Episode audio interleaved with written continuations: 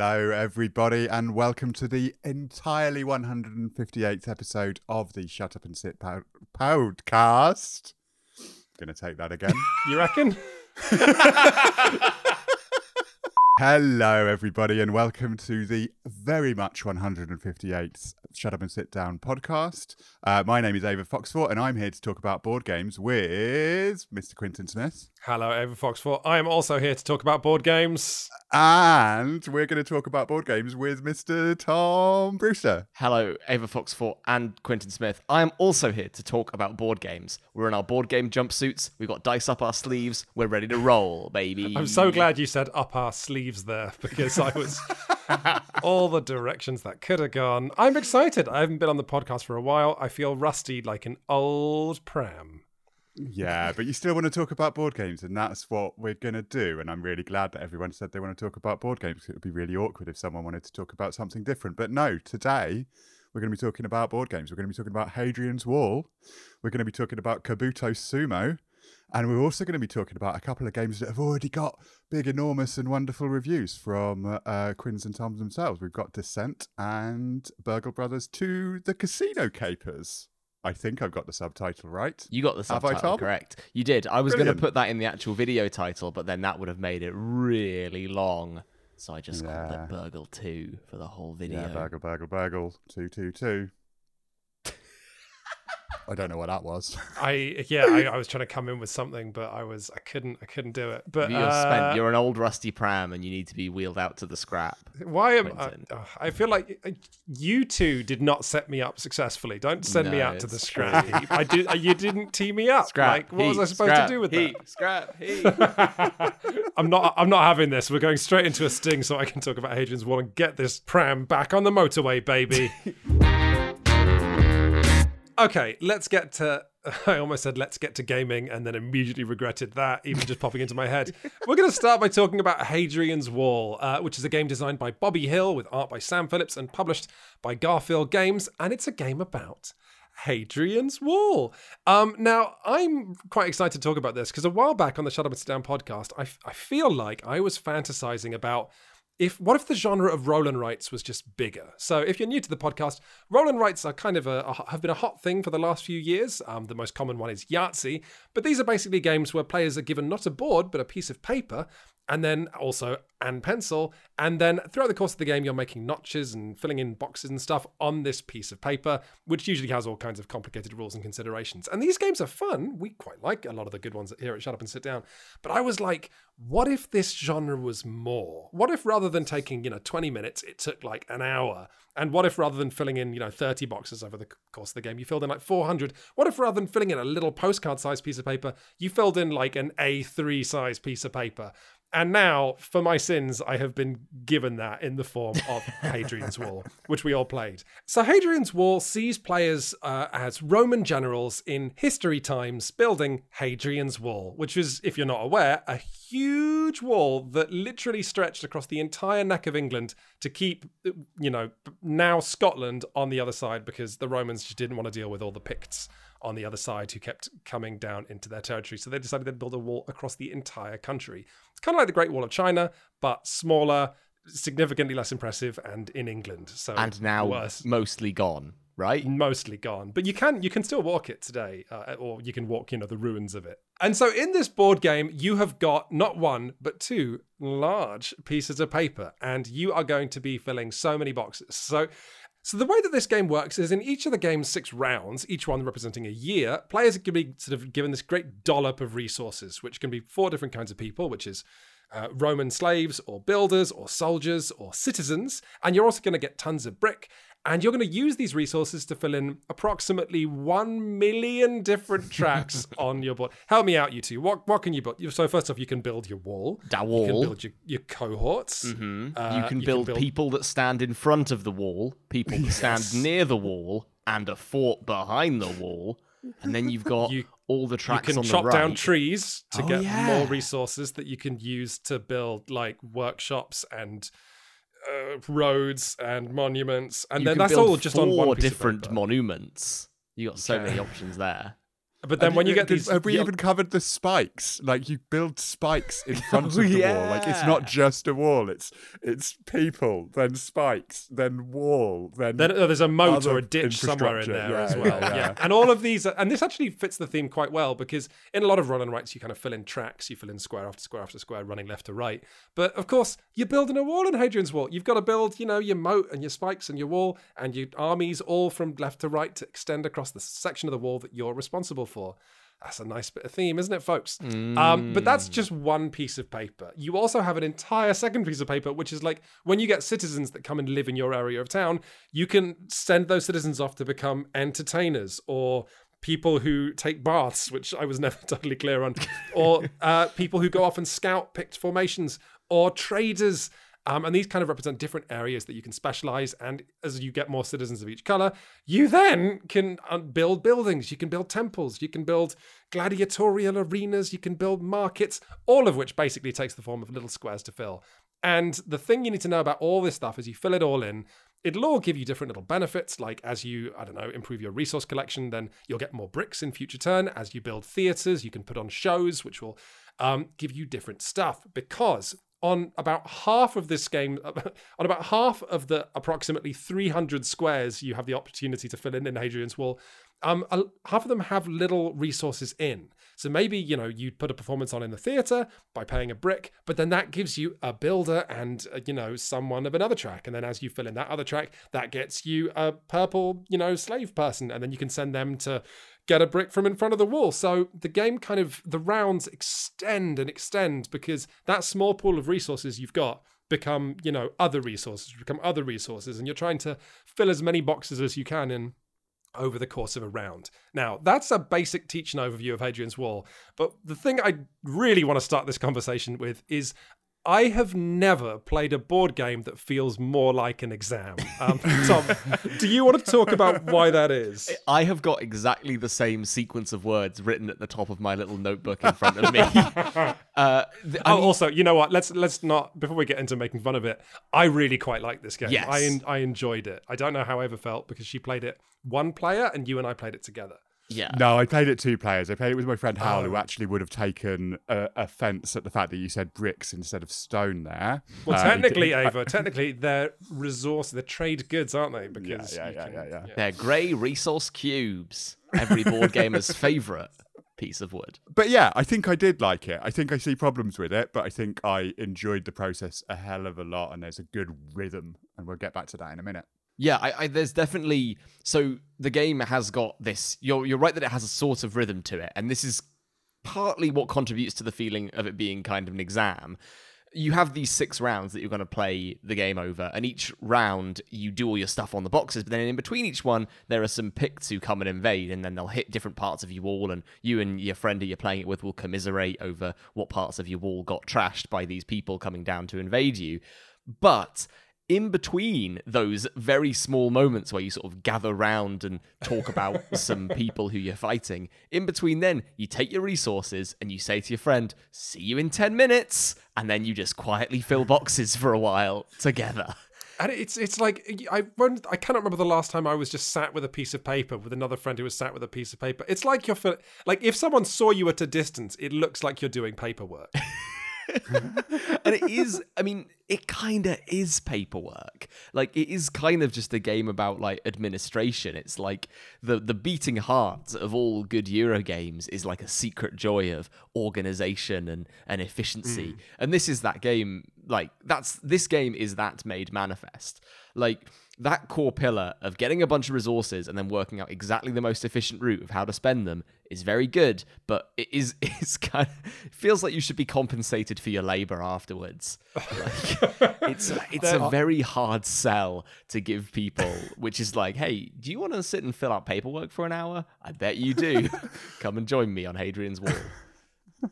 So I think it's like really important that like one of the things that I think this game gets really right and is one of the things that I enjoyed the most about it is that it knows how much paperwork it is and as such it does give you little wooden pieces. And I found hmm. that the fact that it wasn't quite just paperwork, the fact that it was paperwork that allowed you to exchange one wooden piece for a different wooden piece and then work out what you were going to do with that thing. And because there was just enough of that in there rather than just literally I tick this off and I move up a different track. It wasn't just stuff on the paper, and I think this needed that more than any other roll and write that I've played because that that fiddling, like having things lined up on, because there is almost there is a little board, isn't there? There's like a road in front of your thing that you tuck cards under and stuff, and having all of my people and my rocks and uh, and everything lined up on the road and being like, right, okay, so if I spend those two things, I get one of those, and that means I can do this and that and that. And that like extra physical tactile reminder was like so lovely. And I don't know why it was quite so lovely. I think that there's like I was talking to Quinns about this while we were playing, and we were saying, who is this game like meant for? And I think hmm. that on Board Game Geek, it says this is best for one player. And I think it, I think it is a really good pickup for solo gamers. Like I think it's really good for people who want to play a one player game. I think it might be best for one player because it has that absurdly low setup time. It's for people who want to play something that's kind of crunchy and Euro but very, very quickly because it has this crazy low setup time. It's not as quick and breezy as something like Railroad Ink that you can play solo, but it's further towards a Euro game, and it does give you, you're right, Ava, that tactility of just holding and manipulating pieces, which is like that's part of the joy of like every game. So just having that might like put it a shade above, like playing some other roll and rights on your own. I don't know. Oh, I I don't know. I think when I think about the roll and rights in my collection, I'm you know welcome to and Railroad Inc. The times that those come out to play tend to be when I'm like, oh hey, let me show you something. This only takes 15 minutes, and you'll think it's cool. And then we play the hmm. game, and they're like, oh that's cool, that's interesting. Hadrian's Wall, you know, you can't do that. It's like, hey, let me show you something, and then it's like inviting someone into your basement, and they realize, oh no, I'm never going to get out of here because it's an hour long game. I think there was a when you talk about this game having a rhythm, I I I I personally didn't um, didn't encounter that, but I did encounter that turn one really exciting, full of possibilities. Turn two and three, well, sorry, round two and three. So minutes twenty, the twenty minute mark and the thirty minute mark, really fun. The the the minute mark from thirty minutes to fifty minutes. Not gonna lie, that's when Tom and I were looking at each other, being like, "Oh my, how much of this game is there left?" But the game redeemed itself between the 50 minute mark and the 60 minute mark because like you know so much of the game is filling out tracks and getting rewards and you're constantly getting more stuff more stuff more stuff. So it's only in the final round that you realize that you're not going to achieve what you set out to achieve or not. So that final hmm. round for me was really interesting when i'm like oh hang on. Oh no i'm never i'm not going to max out my theater track. I don't get to put on this performance. I'm not you know or whatever um so i i I don't know. I like the first act and the third act. Second act, you know, a bit wonky. I think it has the thing that I really enjoyed about it is that it has sort of two modes of play. I think you were engaging with one and I was engaging with the other, which is basically like you were very much taking those resources at the start of your turn, looking at them and predicting you were going like, okay, if I spend this here, then I'll get one of those, then I can use one of those and one of those to build this. And you were chaining them all in your head without spending any resources. Whereas I, an idiot, decided to just start chucking pieces around left, right, and center and grabbing the bonuses and just sort of seeing what happened. And I think it's good because you can engage with the puzzle in both ways and it's still fine. You can either have this sort of plan that you crunch out and then execute, or you can be very flexible and adaptable and try and get that like nice spread of bonuses. And there's that's another thing. There's a touch in this game where you can spread your resources over a whole sheet to hoover up like as many little perks as possible and sort of play like that. But without direction you're not going to get those like big end game points that i can see like just tempting me. There's so much room for efficiency right? Yeah, but there's a there's it feels like an efficiency puzzle, but what I really, really liked about that sixth round that I found so interesting is so much of the game is just you fill in tracks and then you get rewards. And that's, you know, we've talked about Fleet the Dice game and the semi sequel, Three Sisters, that you two like maybe a bit more than me, but I think are really good. Whereas those games are all about getting bonuses, and Hadrian's Wall has that. But because it's such a long game, what I really liked about the final act of Hadrian's Wall is that those tracks start running out. Like, for hmm. example, the bathhouse, you know, you can make friends with politicians, which then makes it okay if you maybe let some Picts through your section of the wall. or you can put on shows in the theatre, you know, this is stuff you can do every round, but up to a point. Because once those tracks are full, and Hadrian's Wall is such a long game that if you focus on those tracks, you will fill them up. I encountered this moment of like, you know, uh, Wiley Coyote running off the end of the cliff in Hadrian's Wall. I'm like, all the stuff I was relying on to just get me, you know, a blue person or a yellow person when I needed it, just stopped. And then I, I realized that I wasn't thinking about this game as hard as I maybe needed to. And that's with you being a being a person who is thinking and planning everything at the beginning of the turn, and not like me and Tom, who are just like, I am going to think a little bit, and then I'm just suddenly going to start changing things because I just can't keep that information in my head. So I need to be swapping these bits of wood out, which maybe was why I enjoyed that so much, and maybe what gave it some of that rhythm that I'm talking about. Because I think there was what the thing that I liked about it was this checking in with someone. So I want to I want to just talk about the fact that like I think one of the people that this might be good for, or the sort of people this might be good for, is people who enjoy parallel play, which is like mm. a thing that kids do as they're like learning social skills, and also a thing that neurodivergent people are kind of like often a bit more interested in um, which is doing a thing socially with someone where you're not really doing it socially, you're doing something beside people. And I think multiplayer solitaire, as people tend to call it, where people are basically playing their own game, um, has a bad rap. And I think sometimes that can be nice for people who people like me who want to sometimes be like, I just want to have a quiet time with my friends and I want to think and I want to check in with them once every 15 minutes and see how things are going in the shared like moving cards and shuffling around phase and then i want to sit and think and be able to like occasionally pipe up and like and that's a lovely vibe like so i don't want yeah. this to go down as like this is only good as a solo game because i think that i think for a very specific vibe this is a really good game for creating that vibe. I will I, say I though that I did feel a, a, sense of awkwardness having finished my puzzle in such a ramshackle, silly way during my term where I just frittered away resources left, right, and center. That then I feel like I was putting some major pressure on Quinns as he sat and sweated through his turn. With your like my turns ended like sort of I would be like, oh, okay, that's me done, and you would go right done. Okay, let's look at the next thing. I was uh, putting that pressure on you during my goes. Having said all that, though, I do want to go back to one of your earlier points, Quinns, where you said that Welcome to and Railroad Ink are these sort of like, let me show you something games. I think that Fleet, the dice game, is still top of the pile for me because it kind of does both. It does that Hadrian's Wall, you get loads of resources and you cross off loads of boxes, but it also is a game that I think I could show to quite a lot of people and they would have fun because of the theme, which is better and more ridiculous and more silly, and the individual parts are way more memorable. Like in Hadrian's Wall, I couldn't really tell you much of the difference between the different parts of the wall I was building or the different people I was putting into little slots. But I can tell you in Fleet the Dice game that I just got a one way ticket to the Captain's Club and I bought a load of fish soup at the supermarket.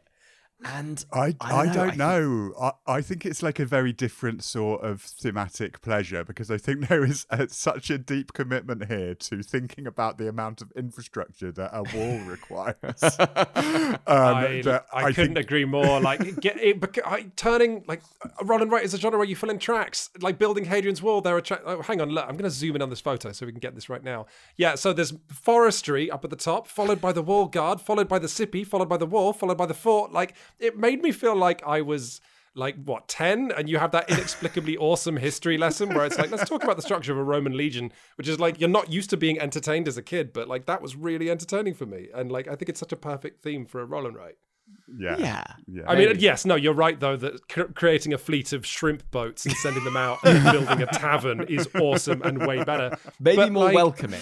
And also, like, the uh, the other side of it, the thing that is just like loads of random buildings that would li- exist in like the civilization behind the wall, are just a lot of random bits of bits of Roman culture with uh, fancy names that you don't necessarily understand and you don't know how they connect to things. So it's kind of got both sides of it. And like, I think the wall side was really weirdly exciting. And then the bit that actually had all of the people in it was better. Like, like I don't know what that massive Latin word for a type of person means. So I don't know how I can engage with that. And there were little interesting flourishes in there. Although also like, what felt like 12 very small mini games that you have to teach when you're already halfway through a teach yeah, which yeah. is overwhelming and like one of the things i really want to talk about which is a little bit drifting to the side is just like this those that sheet does not do enough work to explain a game as complicated as it is. Um, Yeah, and it's I not agree. that complicated. All of the individual elements are fairly straightforward, but there's so many of them that you need reminders. And one of the best things about Roll and Writes is that you can do that. Like you, if your your graphic design can tell people the rules and remind people of things and be consistent, so that you know that when something is pictured in various different places, it means the same things. And because this doesn't do that, it's a an overwhelming prospect to teach and I remember learn. I uh because you have to look at this game right way up because it's a piece of paper covered in iconography. When when I sat down to play it with Tom, I was like, I'm going to teach you the game now, and then I had to move my chair like right next to him, like I was his dad or something. And then I was like, right now, see this? This is your wall, and I, I and you know you teach you know the wall and the resource tracks and the victory point tracks, and, and Tom was like, yeah, cool. Then you get onto the second piece of paper, and like as I was going through sub mini game building after mini game building. I could, the, the light just drained out of Tom's eyes, and he like. I'm quite good at teaching games. By the end of me teaching Hadrian's Wall to Tom, Tom didn't want to play. Tom ended up having fun in spite of that. but uh, yeah, I can see why you find.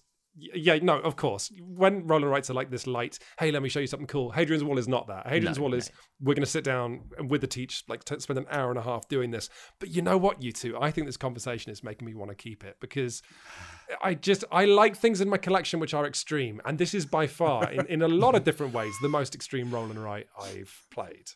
Extreme Hadrian's Wall. Extreme paperwork.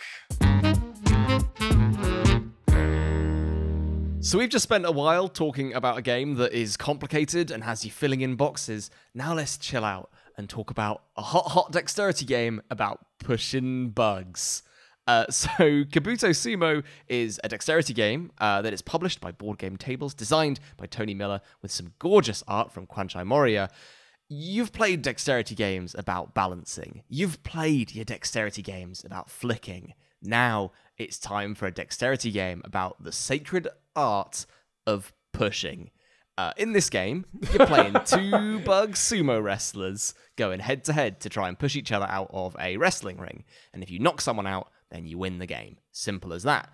During the game, you're going to take a piece from your personal supply of these lovely, clacky little wooden discs. You start with two little green ones and one large brown one, and you push them into the ring using a little ramp that you sort of like attach to the side of the ring, and you gently push your piece into the ring. Once that piece Should we mention fully- here that the ring is is vertically raised up? Yes, can it is a platform that is a that stands aloft from the table, um, and you slowly push your piece onto the ring, which will obviously like sort of nudge everything slightly around it. And once the piece is fully on, you take your finger off, and the next player has their go.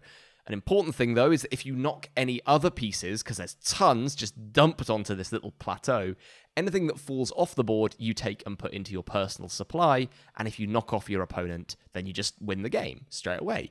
Now, that sounds very simple, and it is, uh, but each bug has their own special power. So, you've got a beetle with a big pincer head you can catch people in.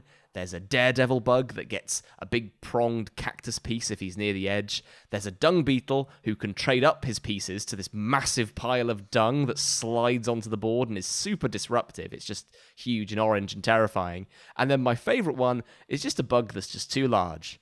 Uh, th- and that's kind of all of Kabuto Sumo's rules condensed into a fine pulp of dexterity goodness. Uh, I really, really like this game, and I don't really know why. I was gonna say, like, well, the two things to say is we should resort to what every other board game podcast has said, which is to imagine this game, you need to imagine those coin pushing games at a penny arcade, where Mm. you know you put in some pennies and then hope they push off other pennies, but they don't because when you push circles towards circles, circles have this weird way of just not going where you want, which is why a game of Kabuto Sumo takes forty five minutes and not. Well, that's that's unfair because we heard it could take up to forty five minutes, but Tom and I wrapped our games up in about twenty minutes. I yeah, think. yeah, and, and I've played a couple of other games since, and they have also wrapped up in about twenty minutes. I think the forty Okay. minutes isn't the norm. So, Ava, i- i- here's the thing. This board game has put the cat among the pigeons uh, in the board game press because some people say it's just awful. Some people say it's real good. And we're here to definitively say It's it's somewhere, Somewhere in in between. between. It's off good. good full. No, it's not good full. It's not full of good. It's good. No, it No, is full of good. There's lots of of good stuff. It is. It is full Uh, of good. I think. Right. Like I think that a lot of people get have been caught up in whether there are better dexterity games, whether there are dexterity games that are more worth your time, that are more engaging and exciting, and all of that. And I think a lot of people are ignoring like the the tactility and presence of this game as being just so joyous. And I think like this isn't the most like smart and amazing and satisfying dexterity game out there, but it is very funny. It- It's an like I have completely like made a fool of myself multiple times by knocking my own piece out of the ring in this game because there's something about the way that those discs like okay the rules for pushing are incredibly simple you have to push with one You say or- that. We Oh, had to look them up. we did have some trouble but once you've seen the pushing examples youtube video it all gets smoothed out so you can push with one or two fingers from this ramp onto the board. You have to go into a straight line, and once your piece is all the way on the board, you're done.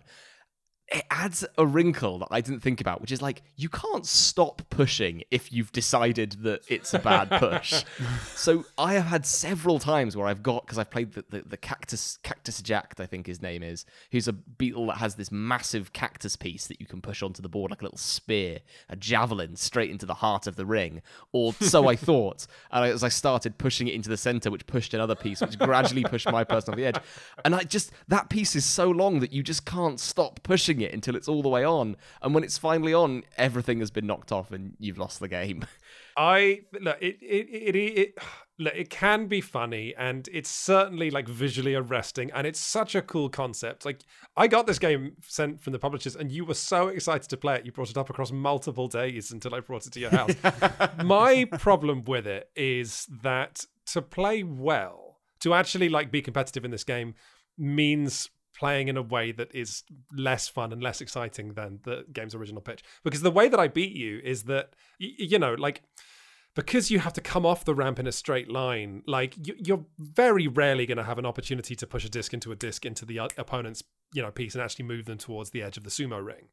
Which means so much of the game to me was just trying to get bigger pieces, which mm. means pushing essentially pieces that are off the edge. Unlike the coin dropping arcade machines where you drop them in the top and hope, um, in this game, it's possible to sort of come in at an angle and definitely push another disc off. And that's probably what two thirds of my turns were, was just making sure that I pushed off multiple discs or traded a smaller disc to a bigger disc to try and improve my options and my flexibility. Because if you only have one or two discs in your supply, which is a very easy situation to get into, then suddenly you're not playing to push the other person's disc off. You're playing to survive. Because if you start the turn with no discs to put on, you actually lose the game. And that becomes a, the only thing you can think about if you only have one or two discs. Although I've played it less than Tom. Uh, Tom, in your now sort of quasi professional uh, Kabuto Sumo career, do you think that that's true?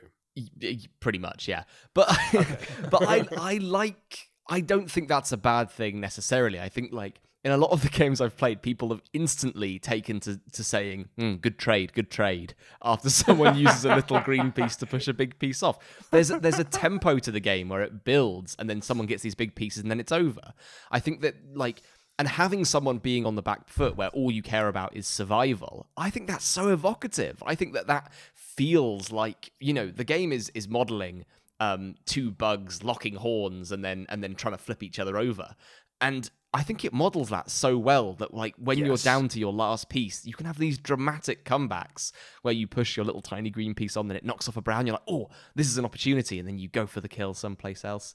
I just I I don't think I, I, I I'm e- eager to not sound like I think this is the best game ever because I think there are probably better dexterity games, but I do think it's best played as this quick and silly little appetizer that's just very juicy and funny and and, and charming. It's something that I think is just I was already I'm so excited just to show people. Um, I Can you I can I have like a little like renegade opinion here that is blatantly me saying something much more bold than I have any right to, but like Ooh, let's Ooh, go. yeah. Like this. on the basis yeah, Ava, Ava, Ava. on the basis of what you've said so far, like I'm quite interested in this, and the reason I'm interested in this is that you've talked about it not being the best dexterity game, but you've also talked about it being a weird dexterity game and being an unusual thing, and like the joy of a dexterity game for me isn't really whether it's good, it's whether I'm getting to do something that I wouldn't be doing in any other circumstance. and like Yes. that's what's special. Mm. Like Flowerfall, actually a fairly boring game to some extent, but you're dropping cards onto a table and that's the game, and that's just hilarious. Tok Tok Woodman. It's because you've got a little axe and you are hitting a thing and trying to hit it the exact amount of gentleness, and that is that is brilliant. The fuzzies, they're those things are weird. Weird fur eggs. I- that you, Yeah. If you haven't seen uh, our review of the fuzzies uh, on our YouTube channel, you should go and look that up because it's by the designer of Wavelength and uh, Quacks of Quedlin. Is that Wolfgang Warsch? Yep, I don't Cracks know of if it's Wolfgang Warsch. I think it's just Palm Court. Um, No, I think I think Wolfgang Warsch Let me did did, find out. did work on the fuzzies. I think the cards are designed by. him essentially, and they- they What do you mean the cards were designed by him? There's like three cards. Yeah. Well, he, And they do, like, he's the credited as working on it. He is absolutely He credited is, he as the is designer credited. of the game. Oh My goodness. He actually maybe laid not the the, creator. uh, he laid the, the fuzzies. Wolfgang the fuzzy permanent- he, he himself excreted the small furry eggs. Ava, Ava, I like where you're going with this. Uh, I, I like, you know, m- I like that Plan B series of pretzel games, you know, uh, which is Junk Art, Flick 'em Up, and um, Men at Work. Is that what they're called? Um, I think those are all great games because, you know, when are you otherwise trying to place like an I beam with a tiny workman on it without disrupting the building site? Like, Like- my question, I yes, any dexterity game where you do something novel is worthwhile. But my question is is Kabuto Sumo good enough that it's worth buying over all of the games that we've just mentioned? Because it's cheaper, probably. I think the question isn't whether this is better than those things. I think that's what I'm saying is that that it's not about whether it's good. It's about whether you do something that is different. But And all all the dexterity games you just mentioned, all the ones Shut Up It's Down likes, you are doing something different. That's almost like the par that dexterity games have to clear.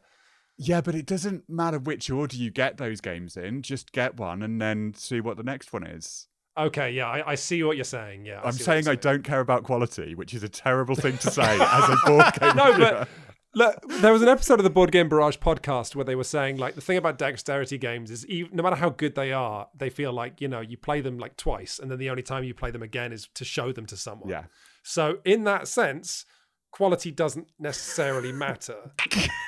but there are still dexterity games I would I would choose to keep in my collection and ones I would not. I've chosen to keep Flick 'em Up. I might not necessarily choose to keep uh, I don't know. What are some I don't know. Rhino Hero Super Battle is a game I did not keep, you know, but Flick 'em Up is. So interestingly, So- there's there's obviously some me here because I recently got rid of my copy of Flick 'em Up, and I think that Kabuto Sumo replaces it.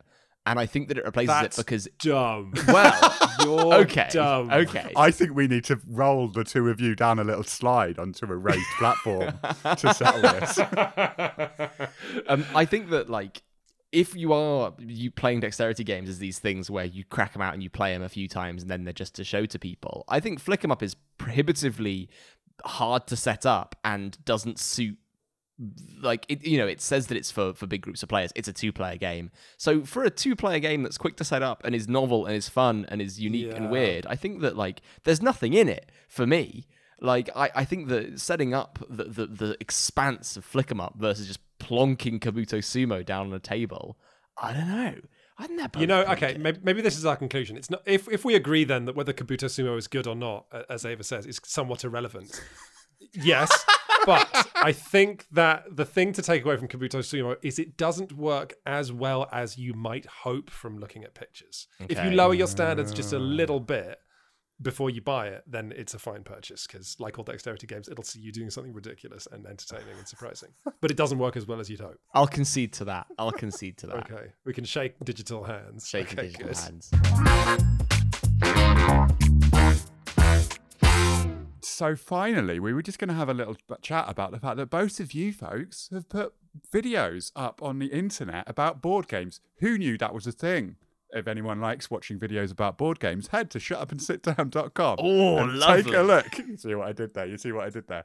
Um, so the last couple of reviews. So Quinns, let's talk about this first. Uh, you reviewed Descent Legends in the Dark, which is the new app-assisted take on the Descent series of games, which is dungeon crawly board games. Traditionally, they've always had a one to many, like Dungeon Master versus the players thing going on. But now the Dungeon Master is a iPad yeah, yeah. So this is Fantasy Flight continuing the um the integration of apps into its games, which I think maybe started with Descent Second Edition, which was of course an all versus one campaign. But they were like, hey, let's release an app so you can just play it cooperatively.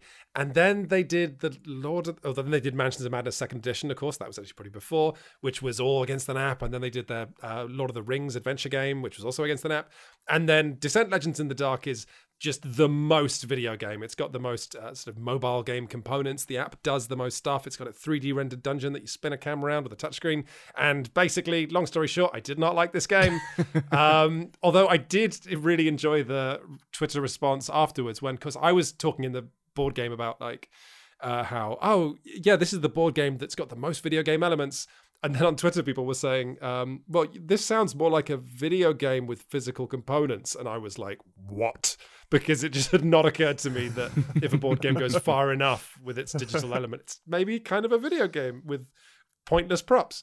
Yeah. Um, so that's a weird thing to unpick. Yeah, this is one of the things that I kind of wanted to ask actually, because is because I feel like I feel like this is such an odd decision for my to my mind because like my thing is I've generally bounced off or not been able to get excited about dungeon crawlers because so these games where you play some heroes and you go into a fantasy world and you go and you beat up some monsters because whenever I play them, particularly if they've got that one to many structure, I'm just thinking if we were playing a role playing game, I could be doing whatever I wanted and there would be no rules whatsoever and I could just play and tell a story and that would be amazing.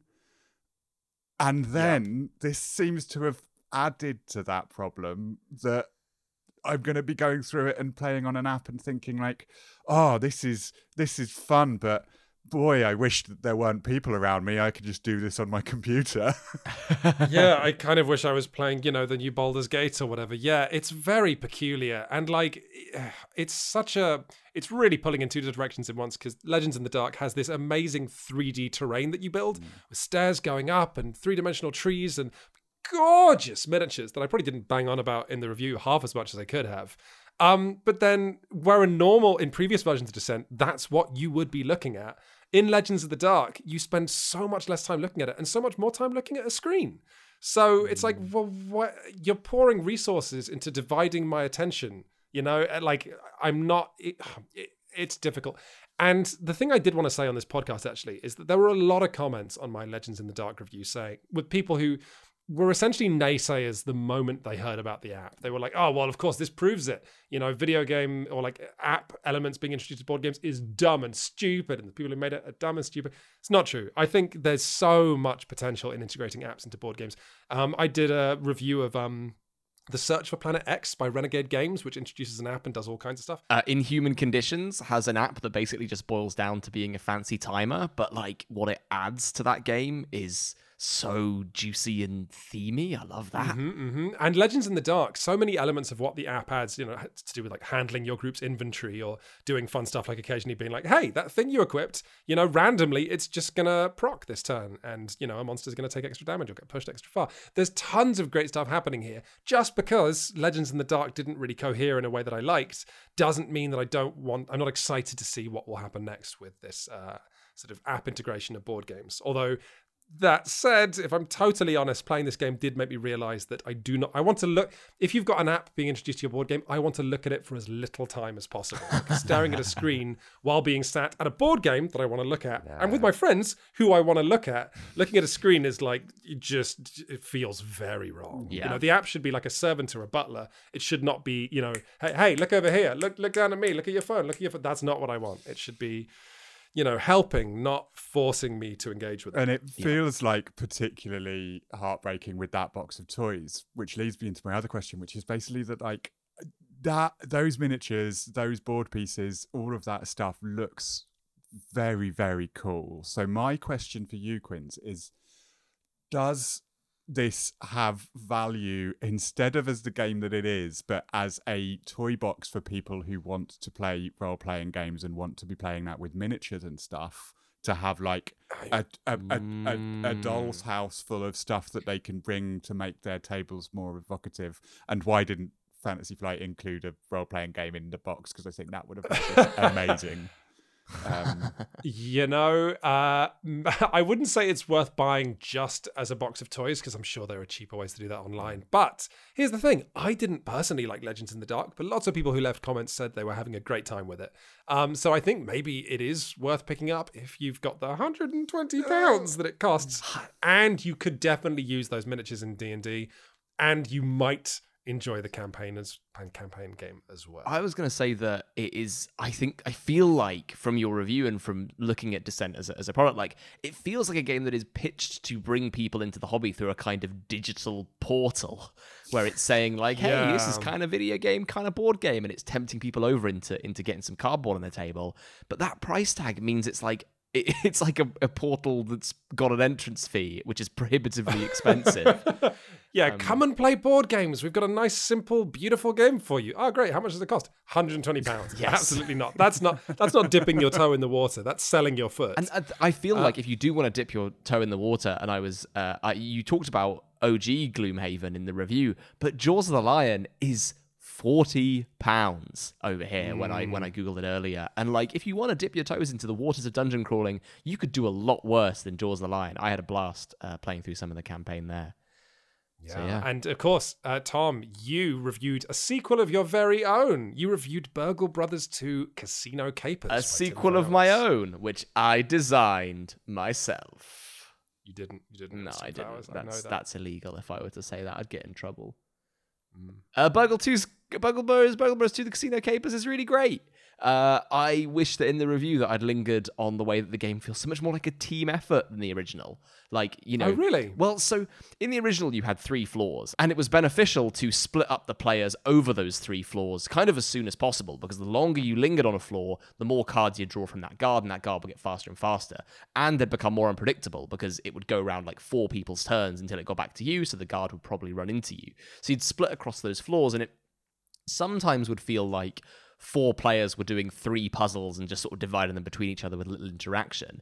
In Burgle 2, two floors, four players means that you're always juggling each of those floors and there's always action on both happening at the same time. You're always helping your friend get out of scrapes.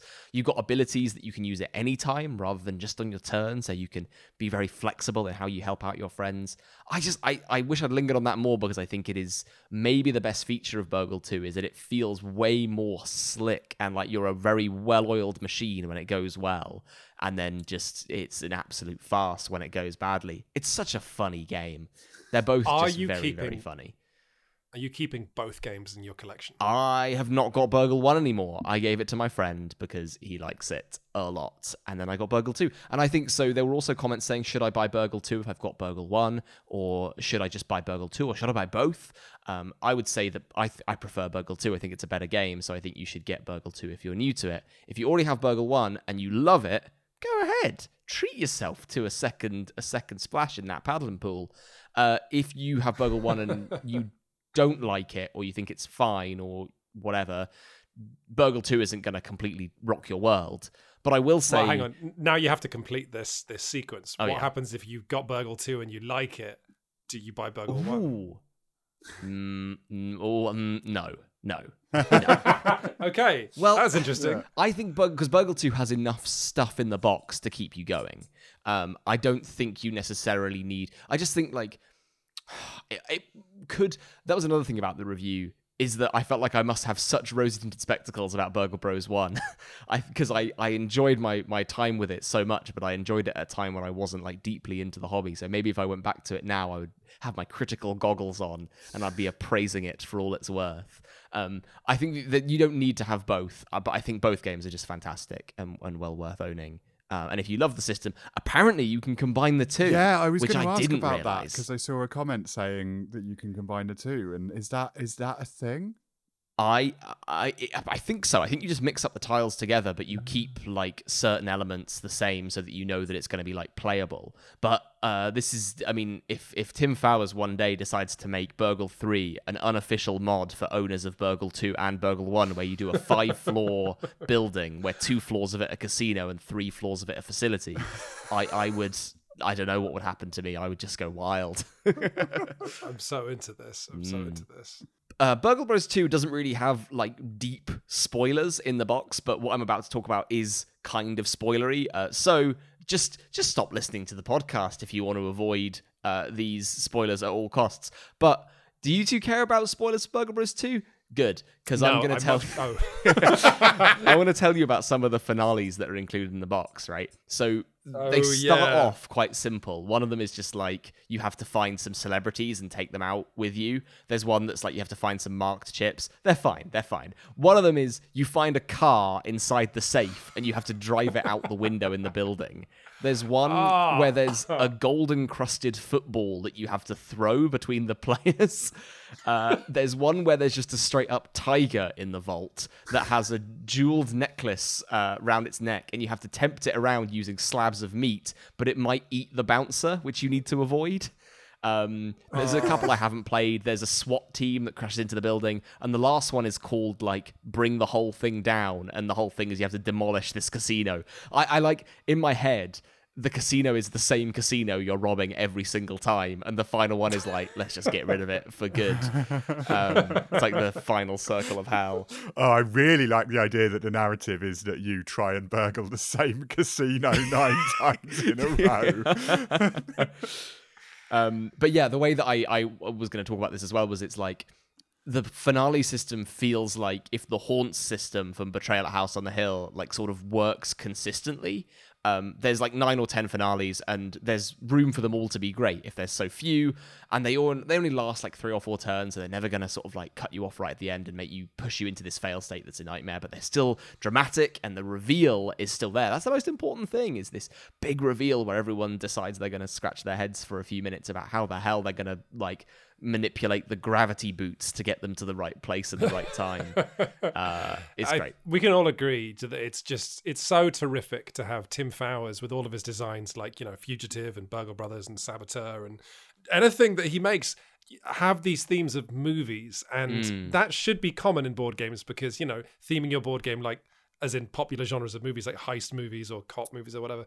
You know, that should be common and it's just not. Tim Fowers feels like he's almost working alone in making these cinematic experiences. Mm. And they're, they're so they're so juicy and they're so full of narrative and they're so slapstick. I think is the thing that they they do not take Yeah, he, themselves and he does it all while making it family friendly as well. So not only is it a really appealing theme, it's like we're going to rob a casino or you're running away from the law. Hmm. Um, it's it's like it, there's no there's not much violence. You know, there's no killing in his games. I don't think. No, Which is just which is obviously great because it means you know more and more people can get in on the action. So I think that's good. and, and with that outrageous statement, that's probably going to bring the end of podcast 158 to a close. I think this is going to be the last podcast before we have a little bit of a break. And then when we come back, it's going to be with a super podcast because it's going to be the podcast that we record live on our Twitch channel at Or Shucks, which we can reveal it now is going to have all the three of us, me and Tom and Ava, talking about an escape room advent calendar put up by the people who make the Exit series of games uh, from the excellent designers Inka and Markus Brand. Now, we had to, I, I won't get too much into this, but basically, we're playing this advent calendar in the run up to Or Shucks. So it's not an advent calendar running up to Christmas, it's running up to Or Shucks. Or Shucksmas. It's Or that what you said, Ava? Shucksmas. Advent. Advent. We are in Advent now. It's just a different Advent that isn't the Yeah. normal one.